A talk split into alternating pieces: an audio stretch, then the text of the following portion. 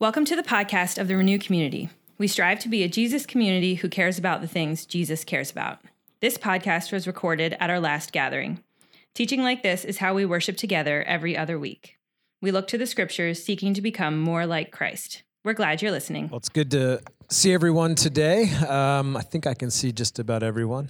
Um, but yeah, thank you so much for the beautiful flowers at the table this morning. It's just such a reminder of God's goodness. Uh, some of you may, uh, if you're brand new with us, might be thinking, whoa, we just had this whole story time around this thing of house church, and what in the world does that mean? Uh, if you're new, find someone next to you. They would be more than willing to share with you what house church is instead of me just explaining it, uh, to have an actual person tell you the stories and, and to hear some of those things. But real quick, every other week we meet in different spaces. And so the, the second and fourth Sundays, we're here uh, in this gym and the first and third, we gather all around uh, Montgomery and moving into Bucks County. Bucks County folks, uh, yeah, there we go. Some of us, good. And uh, we're just grateful because it's church. It's not a small group. We do church in homes. Uh, and we don't gather because it's cool that way, because it's an intentional move where we sense discipleship happens. Discipleship happens in this way, in rows, but it also happens in circles and we have opportunities to be in circles together in those spaces. Um, but this morning, uh, I'm really excited because I get to hang out with Dave uh, up front, which is really great. And we get to talk about discipleship. So, two of my favorite things are Dave and discipleship, which is super good. And I'm really thankful for that. Um, but we have been talking about discipleship for the last few weeks. Uh, ben started us off a couple of weeks ago at our last gathering, and then in, in our house church this past week, we began deeper conversations about what discipleship is, what it means to follow Jesus. Uh, I just want to want to say discipleship is the most important question that the church can be wrestling with. Uh, all the other questions can all the other questions that churches wrestle with like this uh, how do we grow? What does it look like to be faithful? Uh, how do we serve the community? Uh, how can we be more invested in this? All of that can be summed up in the meta question of how do we make disciples? So to spend time thinking about discipleship as a church might feel a little bit like a meta conversation so it's a bigger conversation, and all these other th- questions that I ask sort of fall underneath. What does it mean to make disciples? How do we make disciples? And so, if you're new with us, uh, really glad you're here. This might feel like you're drinking from a fire hose. If you're old with us, this is going to feel like drinking from a fire hose. We have a lot of stuff that we want to cover this morning, and essentially, we really want to define uh, discipleship. And I, I, just wanted to throw this a couple quotes up here. Um, this morning. And before I do that, I just want to ask a question. Have you ever been discipled? Just think through that. Have you ever been discipled? And then the second question is, similar Have you ever discipled someone? Jesus, right before he ascends into heaven, uh, gives his disciples this one last final charge. And in that charge, he makes this, he, he, he says, Go make disciples, or as you go, as you live life, as you change diapers, as you wash dishes, as you work a nine to five job, as you're on the third shift, go make disciples. Uh, Neil Cole says this, and this is a this this might feel like a kick to the gut to some of us. Um, I know for for pastors, uh, this is what keeps us up at night. Ultimately, each church will be evaluated by only one thing its disciples. Your church is only as good as its disciples. It does not matter how good your praise preaching programs or, or proper are, if, or people are, if your disciples are passive, needy, consumerist, and do not and are not moving in the direction of radical obedience, your church is not good. Mike Breen says this uh, if you make disciples, you will always get a church. But if you make a church, you rarely get disciples. And so, last gathering, Ben kicked us off with this beautiful idea that discipleship begins and, and is rooted in forgiveness and the love of Christ. Um, he challenged us to really think through what does it look like to accept forgiveness, God's forgiveness for our life, the way that He sees us, the way that He view us, views us, and that's the, the entry point Dave Bilecki had this beautiful quote in last week's gathering, or last gathering we had. He said, It's hard to follow someone when something is in the way. And that's why we began our whole discussion in discipleship rooted in forgiveness. To recognize that we're children of God, deeply loved by God, and God calls us into this relationship with Him. It's not just a set of rules and a set of regulations, but He wants us to follow Him, and that actually includes more than just our brains and we begin discipleship wherever we are. If we think about Jesus' ministry in the scripture, if, if, if, those of you that have read through the New Testament or parts of the Gospels, the stories of Jesus, uh, Jesus finds people who are sitting at tax collectors' booths, who are cl- cleaning fishing nets, uh, who are turning tricks, and uh, who are wandering around. And they accept the invitation to come follow, not clean up, but come follow and see what it looks like to live this different life. We recognize that this is a very difficult conversation for some of us because the conversation around discipleship pulls us away from the comfy, cozy lifestyle and it calls us into this deep adventure with Christ, this life with God, which is challenging and beautiful and hard and amazing and frustrating at times.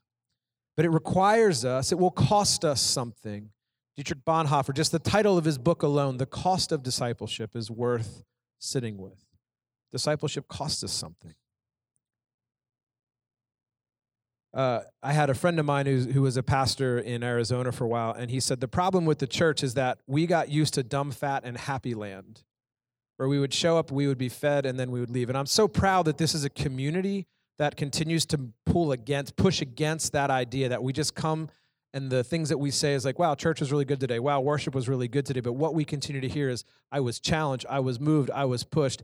God's really forming me. What does it look like to live this radical message of Jesus out outside of this place? And we understand that some of us in this series on discipleship are going to take this opportunity for growth and run with it. And we're excited about that. And some of us will be offended by this, and that's okay. Uh, I'm okay if we offend you for encouraging you to follow Jesus with all of your life. Some of us have the potential to stay apathetic because we gravitate towards things that are comfortable. So, this whole thing that we're going to be talking about is for the next few weeks, really, we feel like is this big meta conversation that helps us to get on to what it really looks like to follow Jesus. And our rhythm of house church and gathering is intentional in that way that we get a chance to hear some of these concepts and some of these things we're going to talk about today. And then we're going to have a chance to really di- dive deep into these with our house churches next week. And this is what Ben, myself, the elders, and the leaders of Renew really feel like we need to focus our time and attention on. Uh, as Ben said last week, and this has been said at Renew, uh, we think discipleship is so important that we bet the farm on it. And so we want to begin the conversation what is discipleship? But I want to start with what it's not. Uh, it's not a class or a program that you take, and when you're done, you get the degree. It's not a bunch of rules and reg- regulations. It's not a to do and a to don't list. It's not a moral checklist. It's not a feel good support group. It's not Dr. Phil with a bit of Jesus sprinkled in. It's not a Bible study or an accountability group. Although those, those, things, those things might be a part of it. And let me be very careful to say this well. It's not about earning God's love and grace, but it's about getting to be part and experience and live a life with God and His grace because we're empowered by it. And the last thing is that, and this is what it is, is it's ho- it's not just it's not just a spiritual thing, but this encompasses discipleship encompasses all of our life, our health, uh, the way that we think about things, our brains, our minds, our hearts, our strength, all of it. God is not one who just wants to redeem our brains, but He wants to redeem it all. And so when we think about discipleship, we look at it from a perspective that says it is about everything in our life. So I just shared what it's not, and Dave's going to tell you what it is.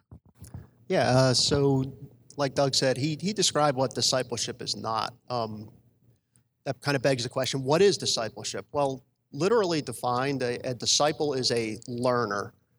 Uh, but there's there's a lot more to it than that. I think um, it's not just about learning. That's definitely a part of it. But there's also this active component where we're following or becoming like the person that we're following.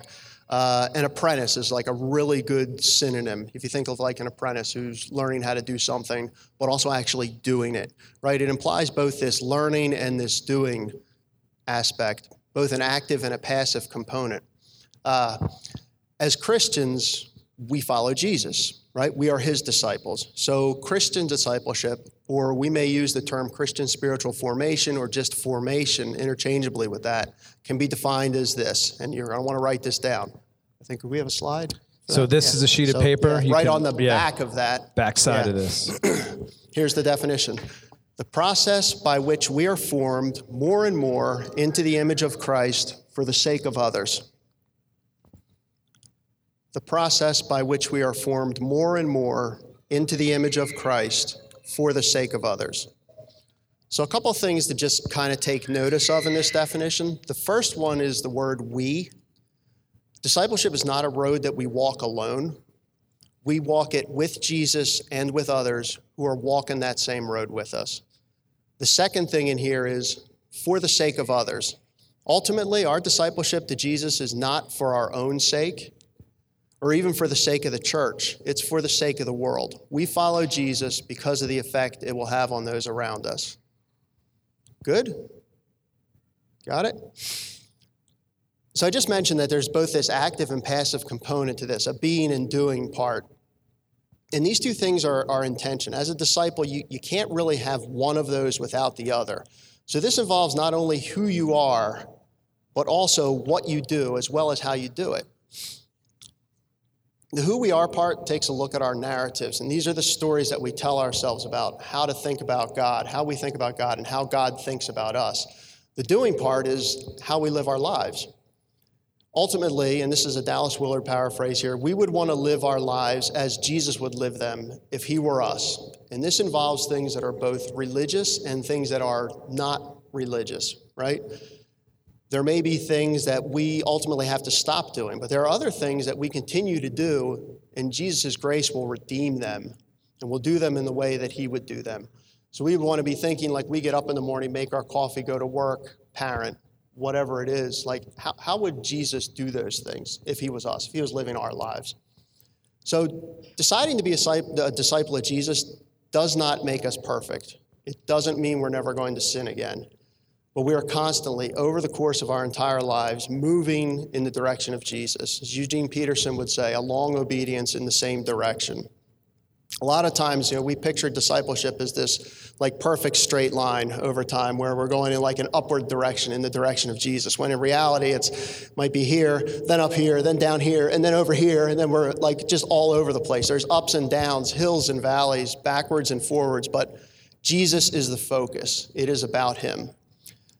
When we're looking at formation or discipleship, there's two questions that we can kind of boil this down to. And there's a couple other things you want to, want to write down and just kind of be thinking on these. The first question is What are you hearing or seeing from God? What are you hearing or seeing from God? And the second is How are you going to respond to what you are hearing or seeing?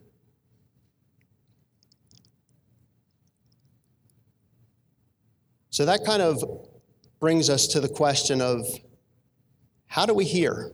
How do we hear God?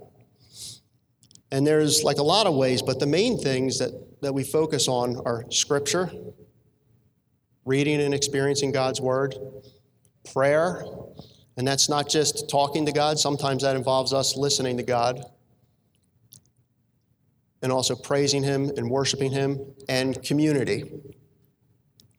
And especially when we participate and discuss scripture and we pray in community. We use community to discern like the seeing and the hearing from God, and we get input on how to respond. Like we said, this formation is, is we, right? Another thing to understand is like this list, like scripture, prayer, community, this isn't like a pick and choose kind of thing. Like, oh, I'll just like do this one thing. These are kind of the foundation here of discipleship, right? So, are you with me? Is this making sense? Got a couple thumbs up. So I'm going to like, so Doug's going to like uh, kind of pick up where Ben left off last gathering with this, this uh, piece of scripture in John and kind of continue on with that. And then we'll jump back into some other stuff. Yeah. Um, and so, right before I jump in that, I just this is going to sound really weird. You showed up at church, uh, but we're going to give you all and us uh, homework. If you're one of those people that responds well to homework, uh, if not, we'll just call it an invitation. Um, so either homework or an invitation. Um, but part of what, and I appreciate what Dave said because when you think about it, it's kind of simple in terms of reading scripture and prayer and and being involved in community. Like those three things sound really simple, but the truth is if we don't put intentionality behind that, I don't I don't see how discipleship can happen outside of that. So here, here's our homework or invitation. Um, we're going to read the Gospel of Mark. Uh, if you don't have a Bible, we'd love to give you one. We have some in the back. Um, but the whole thing in the next two weeks. So I know that sounds like a like a, a lot, and some of you might not be readers. That's okay. Listen to it. And if you finish it, man, listen again. And part of our house church next week is going to be discussing what we're hearing and seeing from the Lord as we're reading through the scripture. We're also going to memorize 1 John 2 6, which this is like discipleship 101, this this this passage. Uh, d- uh, anyone been in discipleship? Know, know this one? You want to just yell it out loud? Thanks, Chrissy. She doesn't know. She forgot. It's okay. Uh, whoever claims to live in Christ must walk as Jesus did. It's really simple. But that is, that right there is discipleship. If you claim to be a follower of Jesus, you have to walk as he does. And if you're going to do that, you have to do it in a way that puts yourself in the story. And we do that by reading scripture. And last thing is, we're going to pray the Lord's Prayer just like our teenagers taught us this morning. Uh, we're going to use that as, and some, some of you are like, hey, I, have got my own thing, that's fine. You just pray. But keep that as part of what you're doing. And sometimes, even as you're reading through scripture, pray. If the Lord kind of pricks your heart in a way, we just want to encourage you, like, man, just pray and allow that to sort of shape the way that you're in prayer. So some of you are like, man, I can't believe you gave me homework, but that's okay. Now, I want you to open up to John chapter 21 if you have a Bible with you. And uh, last gathering, Ben taught on this wild passage uh, where, where Jesus is starting, he's having a barbecue for his guys after he was crucified and rose again from the dead. And um, there's this scene where Peter is, is hanging out with Jesus, and Peter is feeling this incredible amount of guilt and shame because just four days before, three days before, or a short amount of time before, Peter denied Jesus three times. And like he is wounded, he is broken. And Jesus has this moment uh, where some of us, if we've been in moments where someone has betrayed or wounded or denied us, we might take the power step, which would be to tell them, I told you so, and how terrible you are. But Jesus does this radical thing, and he asks Peter these three questions Do you love me? Do you love me? Do you love me? And that's Jesus' way of, of reinstating, of forgiving Peter. And so we're, we're picking up right after that. So there's this beautiful moment. Like I can almost picture Peter with tears in his eyes saying, Lord, you know I love you. And Jesus with tears in his eyes saying, then go feed my sheep. And so that's the end of the story that we read a, week ago. And you can check it out on uh, the podcast stuff. And here we are picking back up in verse 18. And it says this Very truly I tell you, when you were younger, you used to fasten your own belt and go wherever you wished. But when you grow old, you will stretch out your hands, and someone else will fasten a belt around you and take you where you do not wish to go. He said this to indicate the kind of death by which he would glorify God. After this, he said to him, Follow me. Peter turned and saw the disciple from whom Jesus loved following him. And he was the one who had reclined next to Jesus at the supper and said, Lord, who is it that is going to betray you? When Peter saw him, he said to Jesus, Lord, what about him?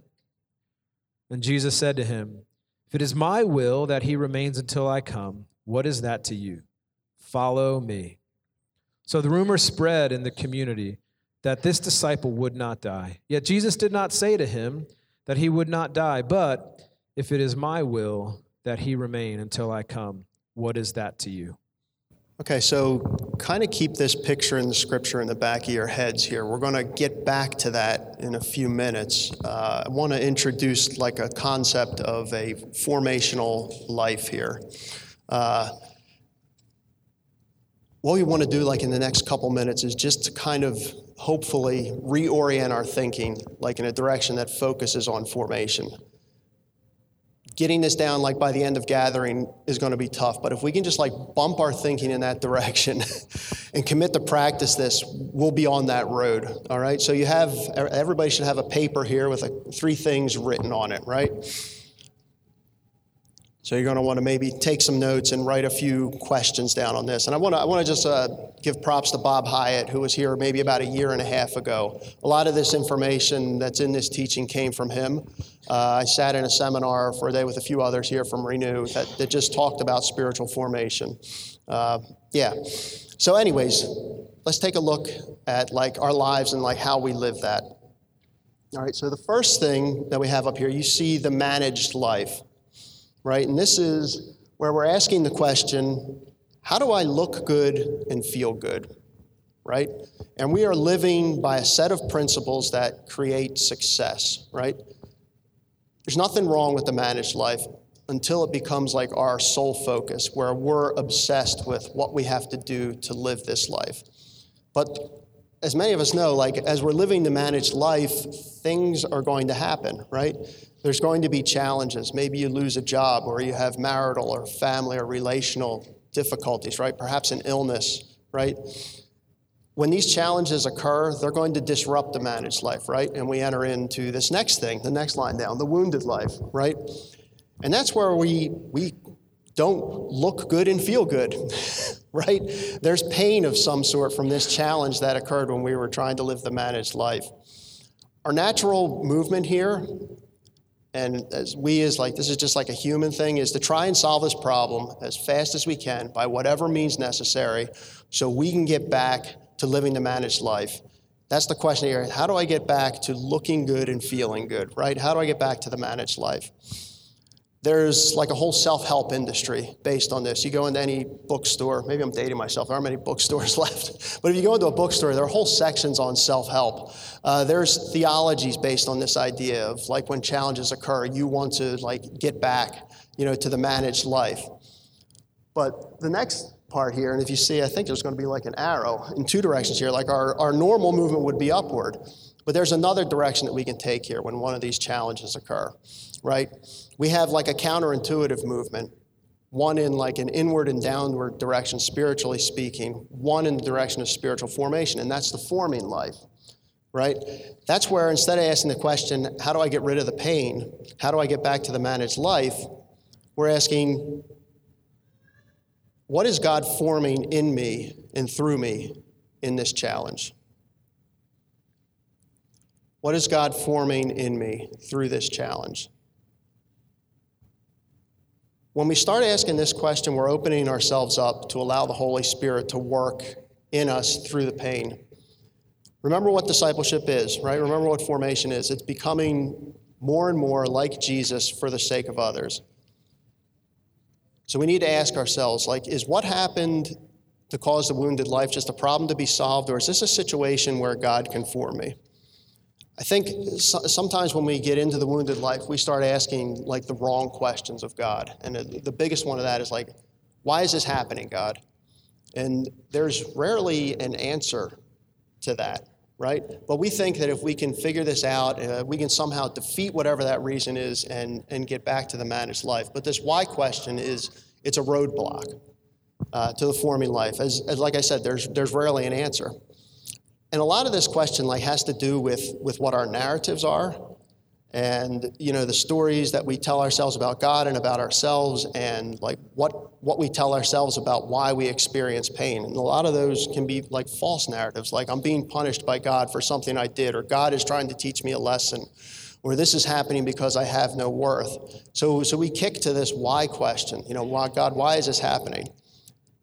I just I want, I want to hit the pause button on the teaching. As, as, I was like going through this, I just I felt like I had to say something here. We'll get back to this in a second, but we are not defined by our challenges. We are not defined by our pain. All right? We are beloved children of the King. That is our definition. All right? So pause button off. We're back. so if we if we change these wrong narratives that we have about our challenges to be more in line line with like Jesus's narrative, suddenly like these challenges that we face become these amazing opportunities where God can pour his grace into our lives and form us. Like what matters is what God can do in us through the challenge. Are you going to allow God to work through it?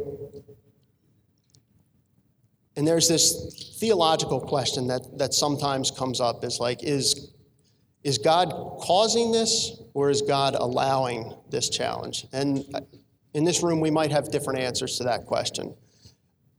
In the view of the forming life, the answer to that question doesn't, doesn't really matter. The question that matters is what, what God can form in us through the challenge. And like as we're living our lives, like we realize that, that sometimes life can be hard and like we're we are like not in control sometimes. But we also get to this point where we can either focus on getting out of the trials or and being defined by them, or we can grow from them. Like if you read the early church, like some of Paul's letters and, and James's letter and the book of Acts and Peter, like they lived daily at, at times with like just like life-threatening situations, these guys. And, and what was their reaction to it?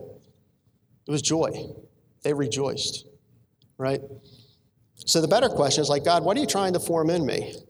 And like, well, okay, he's forming me. What, what would he form in me? What are some examples of that? I, I always think of like the fruit of the Spirit, right? Love, joy, peace, patience, kindness, goodness, faithfulness, gentleness, self control. And, and other characteristics of Jesus, maybe such as like endurance, compassion, empathy, sympathy, right? In the wounded life, I don't want to minimize the fact that we have pain. It's still painful, it's still real, but there's opportunity within that. In some cases, like this, suffering can, can be the result of, like, maybe there's an illness, and it, and it can end if that illness is healed. Like, we, if someone we love has cancer, like, we don't want to take this weird position of praising God for that. Like, that's not, that's not what I'm saying here. We want to see doctors and get treatment and get rid of it if we can. But at the same time, we want to be thinking, like, I have this challenge and it looks like I'm going to have to go through it. God, what, what can you form in me through this, in the midst of this? Right? So, what could God form in us? Like, it seems like I'm repeating this question like a thousand times. It's, it's because I am. uh, it's, it's like a really important question that we need to wrestle with.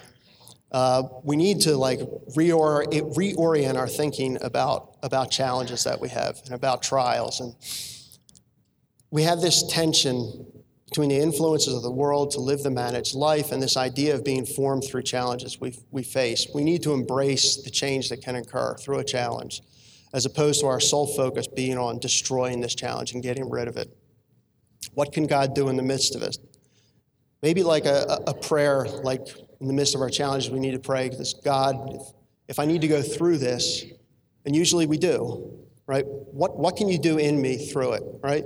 We can trust on the presence of God in our challenges, not just to walk with us, but to form us into better people, more Christ like people, because we had the challenge. Forming life can, can also be like this way of healing, right? That even though like we're, we're having like a trial, like we, we no longer really look at, at this challenge as hurting us, right? It's this amazing opportunity from God, and He can redeem the situation like, even if it's something that, that we may have to carry with us going forward, right? Such as shame or guilt or illness, right? Jesus wants to redeem these things for his purposes, right? To form us for the sake of others. I just I remember the, the weekly email that came out, and it said, Jesus wants us to follow him.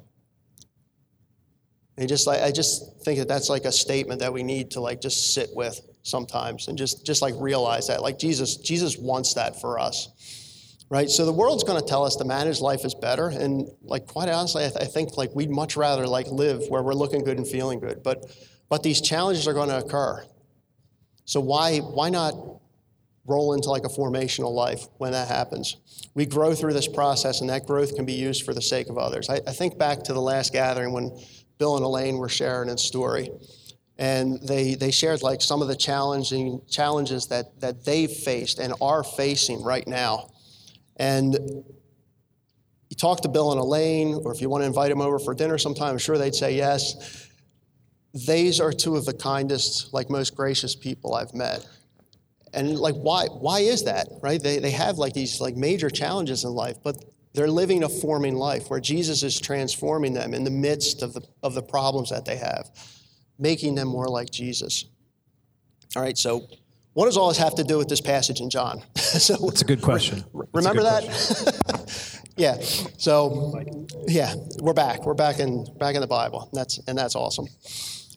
So we have Peter, like he's living the managed life with Jesus before this point, before some of this at the end of the, uh, the Gospel of John, right? At least like in a relational sense, right? There aren't these major conflicts between Jesus and Peter, right?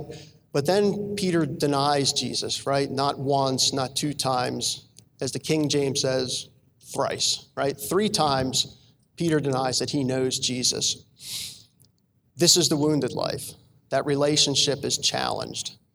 But then there's this interaction in John's gospel that, that Ben talked about last gathering where, where Jesus forgives Peter, right? But the fact that like Peter denied Jesus, like that, that can't like be like taken away. That that happened, right? It's always going to be there. It's as it may be with like some of our wounds. Like maybe it's a bad relationship. Maybe we said or did things that, that we wish that we hadn't, and we can't take it back. But the question is like, is Peter going to be defined by this, or is he going to be formed through it? Right? Jesus wants to walk with Peter through this challenge. I think if, if you look like in this passage, Jesus is literally walking with Jesus, right? So that Peter can be formed, you know, because of this wound where he denied him. And what's, what's he trying to form in Peter? Well, I, I, guess it could be any of a number of things. Like read, read Acts and Peter's letters to find out. Maybe like humility might be like the first, the first thing that comes to my mind. But the Holy Spirit comes later to empower Peter, you know, but without this interaction between him and Jesus here, I'm not, I'm not sure that Peter would have been a part of that. We don't know. So we also have like this weird prediction from Jesus of Peter's death here, right? And this is this is like another entering into the wounded life, even though it's like future. Like Peter's going to have to carry this prophecy with him, you know. And we also have Peter like looking back at John, right? And I see that almost as like he's he's longing to return to like this managed life kind of thing where where like John, he didn't, he didn't have this relational dysfunction with Jesus, right? John was, was the disciple that Jesus loved, right? So it, it's almost as if Peter's saying, hey, hey, Jesus, choose John. It would be, it would be easier for me to not have to follow you. Remember like our natural movement, right? Our natural movement is to move from the wounded life to the managed life. Counterintuitive movement moves from wounded to formational life, right? That's in Jesus' words, follow me. It's not just Jesus saying it, but also Peter doing it. Well, he said, we want to hear God and we want to respond. That's our two formation questions. This is the only way that Peter's wounds can be transformed and redeemed, not necessarily taken away by Jesus, but because Peter was willing to follow. So, what about us? Right? Let's come back here. Uh, here's a practice. On the back of your papers, if you have any room, if you're furiously scribbling notes, write this somewhere else. So you just draw a line down the middle of the paper so you have two columns on there. All right, at the top of the left hand column, just write challenges. Okay, and under there, like we don't need to do this right now, but over the next like week or so, just make a list of like what challenges you feel like you're facing in life. Be that like parenting, I know parenting is never a challenge, but you know, or perhaps a, like relational illness, your job, and, and like and be specific, like like parenting, but there are like specific things within that. All right, in the right hand column, like you see up there, right formation, right? And ask yourself, actually pray about it, right? For each of like these challenges you have, what what piece of Christ-like character do you think God may be forming in you through this challenge? Again, think fruit of the Spirit think of, you know, like what, what was Jesus like? You know? Then maybe sometime in the next week or two, get with someone, give them a call. Maybe it's your spouse or a friend, and talk to them about what you're hearing from God and what you think God might be up to in the midst of these challenges. And then lean into that. I'll kick it back to you, Doug. So we just covered a lot of different things And what I'd like to do is just open up just a few minutes for a little bit of Q and A, um, because we realize that the, there's a lot of really interesting things to kind of think through. So, do you all have any questions uh, about the managed life, wounded life, informed life? Any comments or thoughts? Is anyone seeing this in their own life? Like, just like shoot up a hand. I see one in the back. So one of us, yeah. There's a double hand there. That's great. We'll pray for you afterwards. Um, so, what are some questions that kind of, or just wh- where might we need a little more clarification? Because this is the framework for us.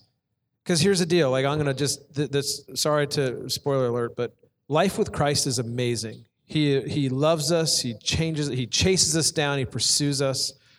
But life is difficult at times, and life brings some really hard stuff.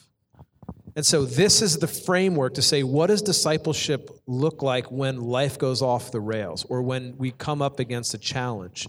It, it's not going to be an anchor to sink our ship, but it's one that we have, it's an invitation to move forward through this. And to recognize, and like I love the way that Dave put it, this is like this beautiful invitation to say, God, what might you form in me through this thing?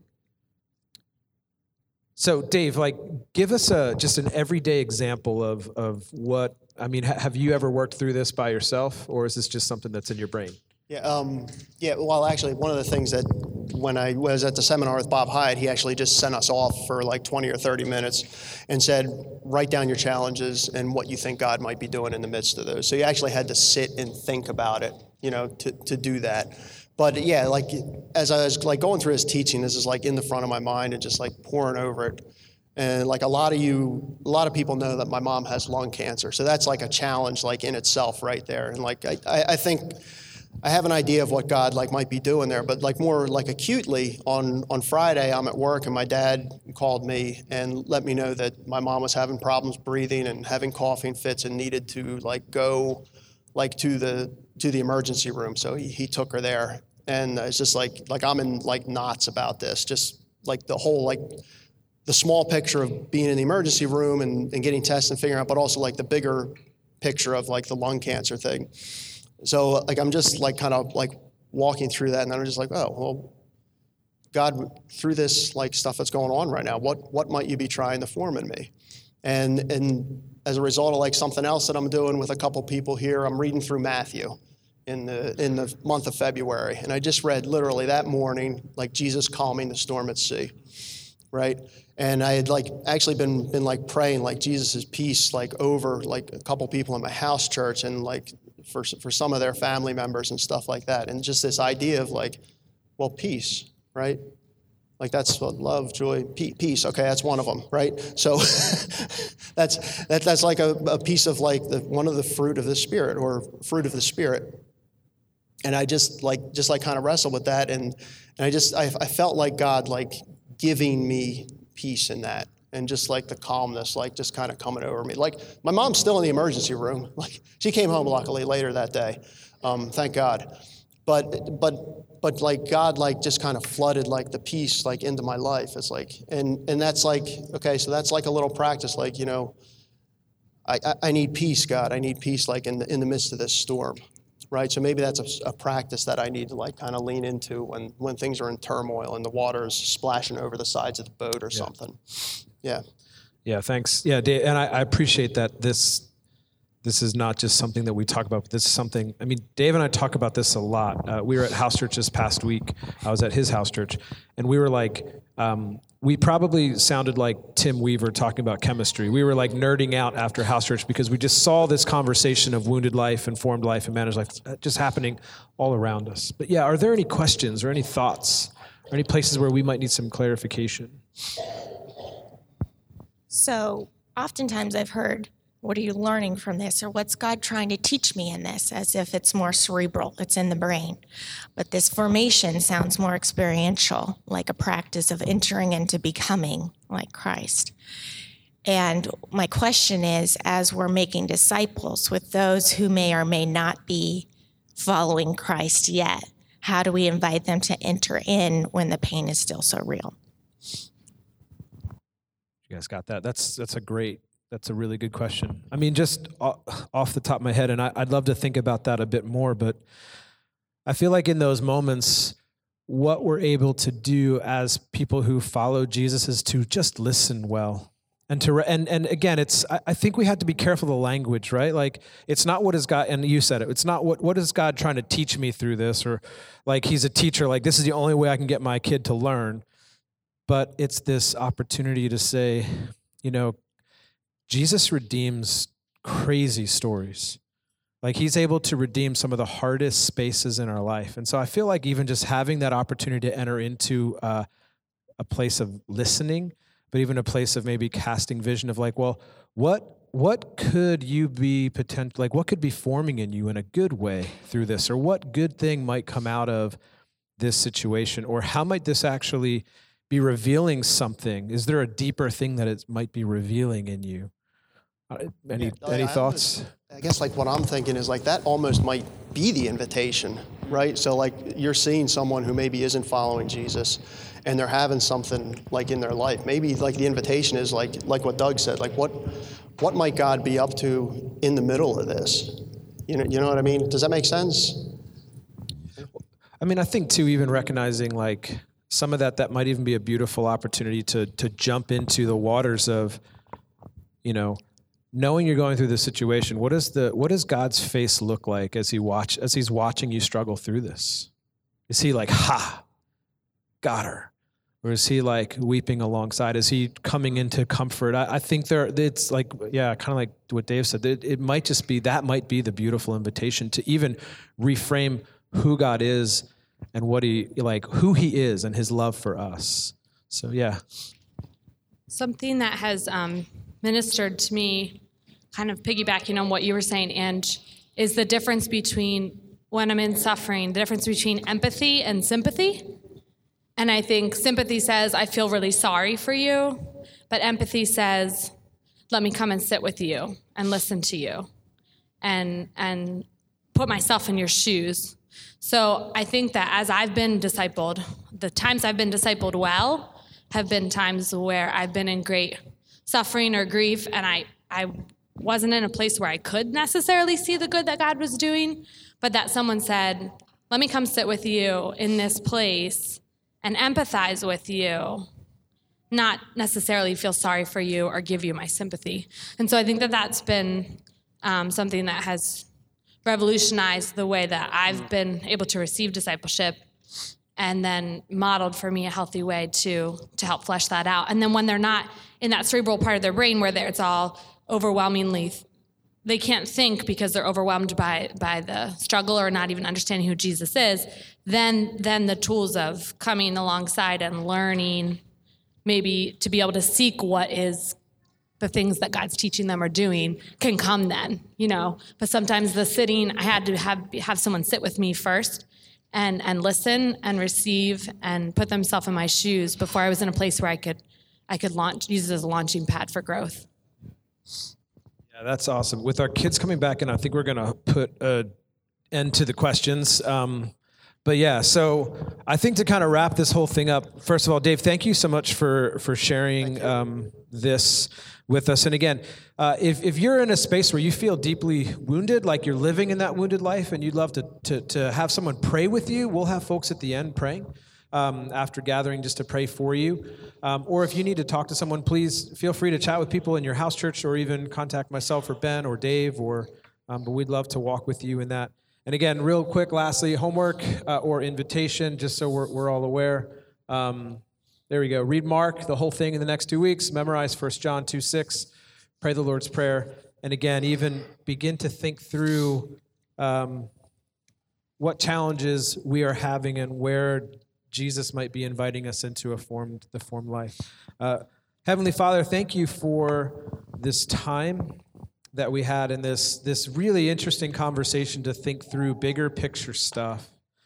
Lord, I pray that you would help us to be a community that when we see challenges and difficult seasons come, that we don't run from them, we don't, we don't isolate, we don't medicate, um, but we press in and we lean in and we trust that you're up to something good. Um, so, Lord, thank you for loving us. Thank you for inviting us to follow you wherever we are. In your name we pray. Amen. Thank you for listening to the podcast of the Renew Community. This in no way should replace the formation within a community of Jesus followers. If you are looking for a church, would like more information about Renew, or would like to give financially to this ministry, check out our website at renewcommunity.org.